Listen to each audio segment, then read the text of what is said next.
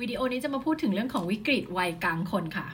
ซึ่งในหนังสือที่ดาเขียนนะคะดาจะ refer ถึงวิกฤตวัยกลางคนว่า เราเรียกว่าโอกาสวัยกลางคนค่ะนะคะเพราะอะไรเพราะว่าวิกฤตวัยกลางคนนะคะถ้าจะอธิบายในความคิดของนิดานะ มันเหมือนกับเราได้เดินทางมาครึ่งชีวิต แต่จริงๆ มันไม่ได้ครึ่งครึ่งแบบจริงๆ หรอก มันจะเป็นช่วงวัยประมาณ 35-65 โดยประมาณนะคะ บวกลบ มันเป็นช่วงที่เหมือนเราเดินมาเราเดินทางเนี่ยจากจุดจุดหนึ่งมาถึงจุดที่เรายืนอยู่ณปัจจุบันเนี่ยนะคะ แล้วเราก็ค้นพบว่าทางที่เราเดินมาเนี่ยมันไม่ใช่นะคะความสัมพันธ์ที่เราอยู่ไม่ใช่ งานที่เราทำมาเนี่ยมันมันไม่ใช่หรือมันเริ่มไม่ใช่แล้วตอนนี้มันไม่ใช่ละ กลุ่มเพื่อนที่เราครบมันไม่ใช่ สิ่งแวดล้อมที่เราอยู่มันไม่ใช่ไลฟ์สไตล์ที่เราเลือกมันไม่ใช่อะไรเงี้ยแล้วมันมีหลาย ๆ อย่างที่มันไม่ใช่อะค่ะแล้วมันทำให้เราเกิดความรู้สึก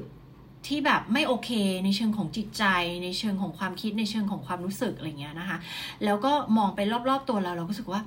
มันมีหลาย ๆ อย่างที่แบบเราไม่โอเค เราไม่มีความสุขนะคะเพราะฉะนั้นนิดาก็จะรู้สึกว่ามันเหมือนกับการที่เราเดินทางมามามาถึงตรงเนี้ยครึ่งหนึ่งแล้วเนี่ย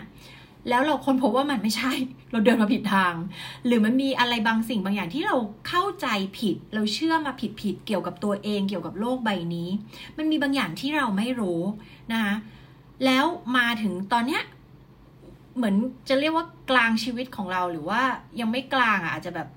จริงๆมันก็แล้วแต่ว่ามันเกิดช่วงไหนของชีวิตเราด้วยเนี่ยนะคะ แล้วเราแบบราเบิดเราตั้งคำถามว่าแบบ ที่ผ่านมาคือเราทำตามสิ่งที่สังคมอยากให้เราทำใช่ไหม เราทำตามสิ่งที่พ่อแม่ครอบครัวคาดหวังกับเราใช่ไหม เราเลือกในสิ่งที่เราไม่ได้ชอบไม่ได้รักใช่ไหม แล้วมาถึงวันเนี้ยมันเหมือนแบบเราค้นพบว่าคือมันจะมีสิ่งหนึ่งเมื่อเรามาถึงวัยกลางคนสิ่งที่มันเกิดกับมนุษย์ก็คือว่าเราได้ตระหนักรู้ ความจริงอย่างหนึ่งว่า ชีวิตมันไม่ยาว ชีวิตนี่นี่แป๊บหนึ่งครึ่งชีวิตแล้วแปลว่าฉันเหลืออีกแค่ครึ่งหนึ่ง เหมือนนี่มันมาแล้วห้าสิบเปอร์เซ็นสี่สิบเปอร์เซ็นต์อะแล้วฉันเหลืออีกแค่ห้าสิบถึงหกสิบเปอร์เซ็นต์อะตอนนั้นทำไมชีวิตมันสั้นขนาดนี้แล้วมันก็เลยทำให้เรากลับมาตั้งคำถามว่า ไอสิ่งที่เราเลือกอยู่อะเรายังอยากจะเดินต่อไปไหมอีกครึ่งหนึ่งเรามาแล้วครึ่งหนึ่งเราอยากจะเดินทางเดินไปอีกครึ่งหนึ่งไหมทางเดิมเนี่ยนะคะเราอยากจะอยู่ในความสัมพันธ์นี้ต่อไปไหม เราอยากจะทำงานที่นี่ต่อไปไหม สายอาชีพนี้มันใช่ไหม ธุรกิจนี้มันใช่ไหม เรามีความสุขไหม ชีวิตตอนนี้มันใช่แล้วหรอนะนี่แหละคือวิกฤตวัยกลางคน แล้วทำไมนะถึงเรียกว่าโอกาสวัยกลางคน หรือว่าแทนที่จะเรียกว่า mid life crisis นะเรียกว่า mid life opportunity เพราะอะไร เพราะว่ามันคือโอกาสไงที่คุณจะได้เหมือนเกิดใหม่ แล้วก็ได้ใช้ชีวิตครั้งที่สองของคุณนะคะโดยที่คุณบางอย่างคุณอาจจะเลือกทางเดินทางเดิม แต่บางอาบางอย่างคุณอาจจะแบบยูเทิร์นเลย หรือบางทีคุณอาจจะ หักเลี้ยวซ้ายเลี้ยวขวาเลย คือไปคนละทิศคนละทางเลยนะคะ แต่มันคือโอกาสอะค่ะที่จะเหมือนคุณได้แก้ไขอะคุณได้เลือกเส้นทางใหม่ คุณได้กลับมาตกผลึกกับตัวเองว่าเส้นทางที่เดินมาเนี่ย อะไรใช่อะไรไม่ใช่บ้าง แล้วต่อจากเนี้ยคุณเหลืออีก 40-50%น่ะคุณจะเดินต่อไปยังไงนะคะมันคือโอกาสค่ะ ทีนี้วันนี้จะมาเล่าให้ฟังค่ะว่าลักษณะต่างๆนะคะที่เกิดขึ้น จะมีอะไรบ้างเวลาที่คุณอยู่ในวิกฤตวัยกลางคน หรือว่าโอกาสวัยกลางคนค่ะ อันที่หนึ่งเลยคือคุณจะเริ่มตั้งคำถามกับอัตลักษณ์ตัวตนของคุณนะคะ ซึ่งเราเรียกว่า identity นะที่เราพูดถึงประจำว่าเวลาที่ลูกค้ามาโค้ชกับเราเนี่ยเราจะทำในเรื่องของ identity ก็คือเปลี่ยนอัตลักษณ์ตัวตน ไม่ใช่ให้คุณเฟกแล้วไปเป็นคนอื่นค่ะ แต่มันคือการเข้าใกล้ตัวตนที่แท้จริงของคุณ เพราะว่าตลอดทั้งชีวิตเนี่ยผ่านสังคมผ่านการเลี้ยงดูจริง ๆ แล้วอะ่ะ เกิดมาเราเป็นตัวของตัวเองอยู่แล้ว แต่ผ่านชีวิตผ่านสังคมผ่านการหล่อหลอมเนี่ยเราต้องการได้รับการยอมรับจากสังคม เราต้องการใช้ชีวิต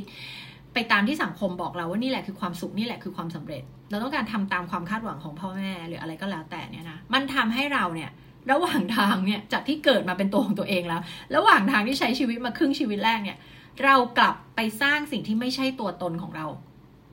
ขึ้นมา นะคะดังนั้นเป้าหมายในการที่เราจะมาพัฒนาเรื่องอัตลักษณ์ตัวตนคือ การเข้าใกล้ตัวตนที่แท้จริงของคุณมากยิ่งขึ้น ไม่ใช่ไปสร้างให้เป็นแบบอื่นนะทีเนี้ยในลักษณะข้อที่หนึ่งเนี่ยก็คือเราจะเริ่มตั้งคำถามกับตัวตนเราละ เราเป็นใครนะคะเริ่มมีการตกผลึกมีการสะท้อนกับตัวเองว่า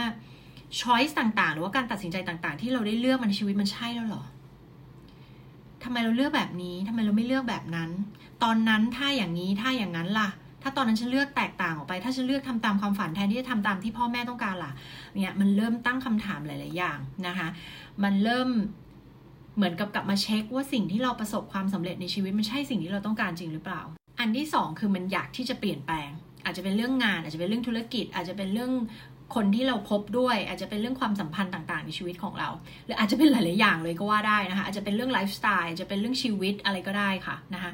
มันมี desire หรือความต้องการที่จะเปลี่ยนแปลงในสิ่งเหล่านี้อย่างจริงจังซึ่งมันก็เกิดมาจากการที่เราทนอยู่กับสิ่งที่มันไม่ใช่มาเป็นเวลานานนะคะมันก็เลยเหมือนกับทนมาจนถึงสุดละแล้วถึงตอนนี้อยากเปลี่ยนละเหลือชีวิตอีกแค่ 50%เองอะ่ะเราจะทนต่อหรออะไรเงี้ยนะคะ อันที่ 3 ก็คือเราจะมีความแบบรู้สึกไม่พอใจไม่พึงพอใจไม่มีความสุขกับชีวิตของเรา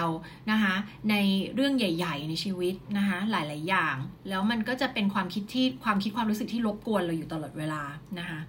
อันที่ 4 คือเรื่องของการเปลี่ยนแปลงทางกายภาพนะคะไม่จะเป็นเรื่องของสุขภาพหรือว่าหน้าตาของเราที่แบบเริ่มเข้าสู่วัยกลางคนอะไรอย่างเงี้ยนะคะ บางคนก็จะอาจจะรู้สึกมองกระจกแล้วรู้สึกว่าแบบไม่โอเคกับตัวเอง อาจจะลุกขึ้นมาทำสัญญกรรม อาจจะลุกขึ้นมาบ้าคลั่งในการออกกำลังกาย อาจจะลุกขึ้นมาปฏิวัติร่างกายอะไรบางอย่างเกี่ยวกับทาง physical appearance คือความแบบรูปลักษณ์ของตัวเองอะไรเงี้ยนะคะ อันที่ 4 ก็คือมักจะมีพฤติกรรมที่เหมือนแบบคนรอบตัวงงกับกับงงกับเรา คือเป็นพฤติกรรมที่เหมือนกับ เสี่ยงอะค่ะเป็น risk taking อะคืออยู่ดีๆก็ลาออกจากงาน หรือว่าอยู่ดีๆก็ ขายธุรกิจทิ้งนะคะหรืออยู่ดีๆ ก็เหมือนที่ในหนังที่เราบอกมี mid life crisis ก็คือแบบว่าจะหย่ากับสามีภรรยาตัวเอง แล้วก็แบบไปซื้อรถซุปเปอร์คาร์อะไรเงี้ยนะคะก็คือเหมือนกับว่ามองหาความตื่นเต้นในชีวิต มองหาการเปลี่ยนแปลงอะไรใหญ่ ๆ ในชีวิต แล้วบางทีคือไม่ได้คิดทบทวนให้ดีก็ไปแบบเหมือนทำไปเลย โดยที่อาจจะมาเสียใจทีหลังก็เป็นไปได้นะคะแต่ว่าเหมือนทำไปตามอารมณ์ทำไปด้วยอารมณ์ทำไปด้วยความที่มันไม่ไหวละชีวิตฉันต้องมีการเปลี่ยนแปลงอะไรบางอย่างเกิดขึ้นนะคะเราก็เลยมักจะเห็นเวลาที่มี mid life crisis มักจะเกิดพฤติกรรมที่ทำอะไรที่มันแบบ impulsive อะเหมือนกับทำไปโดยที่ไม่ได้คิดอะไรอย่างเงี้ยค่ะข้อที่ 6 ก็คือคุณมักจะมีปัญหาในเรื่องของความสัมพันธ์ อันนี้ไม่ได้หมายถึงกับแค่คู่ชีวิต คู่รักหรือว่าแฟนนะคะ แต่คุณอาจจะเริ่มตั้งคำถามกับคนที่คุณคบแบบเพื่อน หรือว่าคนที่ทำงาน คนที่อยู่รอบๆตัวคุณ คนที่คุณใช้เวลาด้วยนะคะ คุณจะเริ่มตั้งคำถามว่าแบบ เอ๊ะ เรามีความสุขแล้วหรอที่เราคบกับคนพวกนี้ แล้วก็ข้อที่ 7 ก็คือมันจะมีความสับสนในเรื่องของความรู้สึกด้านอิโมชันอลเยอะแยะมากมาย เหมือนกับประดังประเดเข้ามาเต็มไปหมดเลยนะคะ ทั้งความงง ทั้งความสับสน ทั้งความ